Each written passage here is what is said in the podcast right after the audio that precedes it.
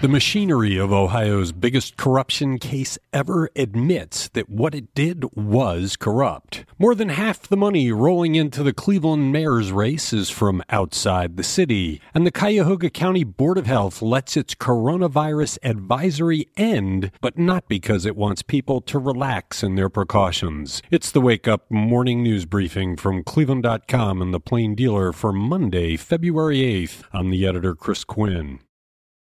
If a nonprofit agency pleads guilty to being the pass-through for a $61 million bribery scheme that is the biggest corruption case in Ohio history, what does that say about the potential criminality of the source of that $61 million, First Energy, a dark money group that served as the main vehicle for what authorities say was the corrupt HB6 scandal, has agreed to plead guilty to racketeering in federal court. A plea agreement from the political nonprofit Generation Now admits it was used to funnel $61 million in bribes from First Energy and its affiliates to former House Speaker Larry Householder in the form of largely anonymous political contributions. Some of First Energy's $61 million, which the pass-through admits was bribes, went to a nonprofit in Cleveland that purported to represent customers while trying to torpedo the publicly owned Cleveland Public Power. No one at First Energy has been charged with a crime at this point, but how long can that be said with this new guilty plea involving First Energy's money?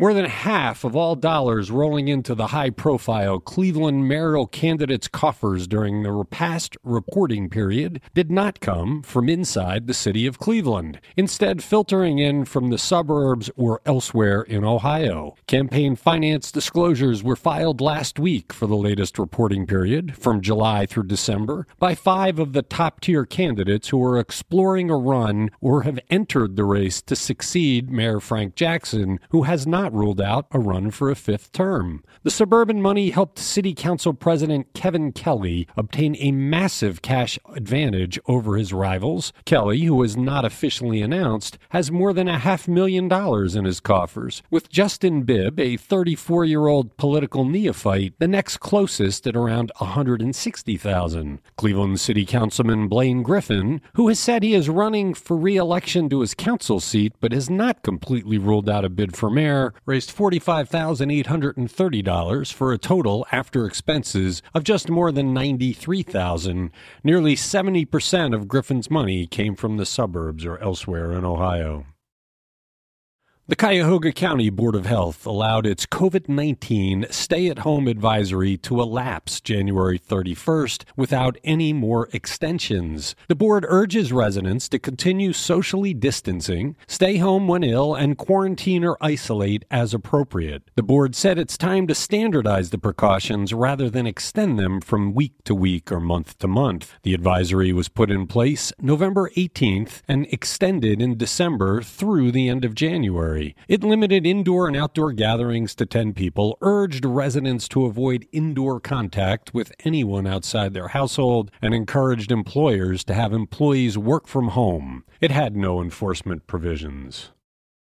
Cuyahoga County Executive Armand Budish intends to create a county diversity office, one of several plans announced Friday by Budish and the County Board of Health to reduce racial disparities. Officials are working to boost the number of vaccinations for minorities, as 90% of the 97,800 vaccines distributed to date have gone to white people. The effort includes enlisting senior centers, faith-based leaders, community health workers, and others to distribute more vaccines to seniors in minority communities. That plan and Budish's envisioned Office of Diversity coincide with the county's 2020 declaration of racism as a public health crisis and ongoing concerns about the disproportionate impact of the coronavirus pandemic on minority communities. Could Ohio have a race for senator in which both major party candidates are women? That became more likely when Ohio Republican Party chairwoman Jane Timken announced Friday she would resign, an indication she's getting serious about running for Senator Rob Portman's seat next year. Portman is not seeking re-election. Timken announced her decision, effective immediately, during an impromptu meeting of the Ohio Republican Party State Central Committee. Timken previously had said she was considering a run, but quitting her job is a big step. On the Democratic side, Dr. Amy Acton, the former state health director, took the same step last week, quitting her job in Columbus to consider running for the Senate. Thanks for listening to The Wake Up from Cleveland.com and The Plain Dealer.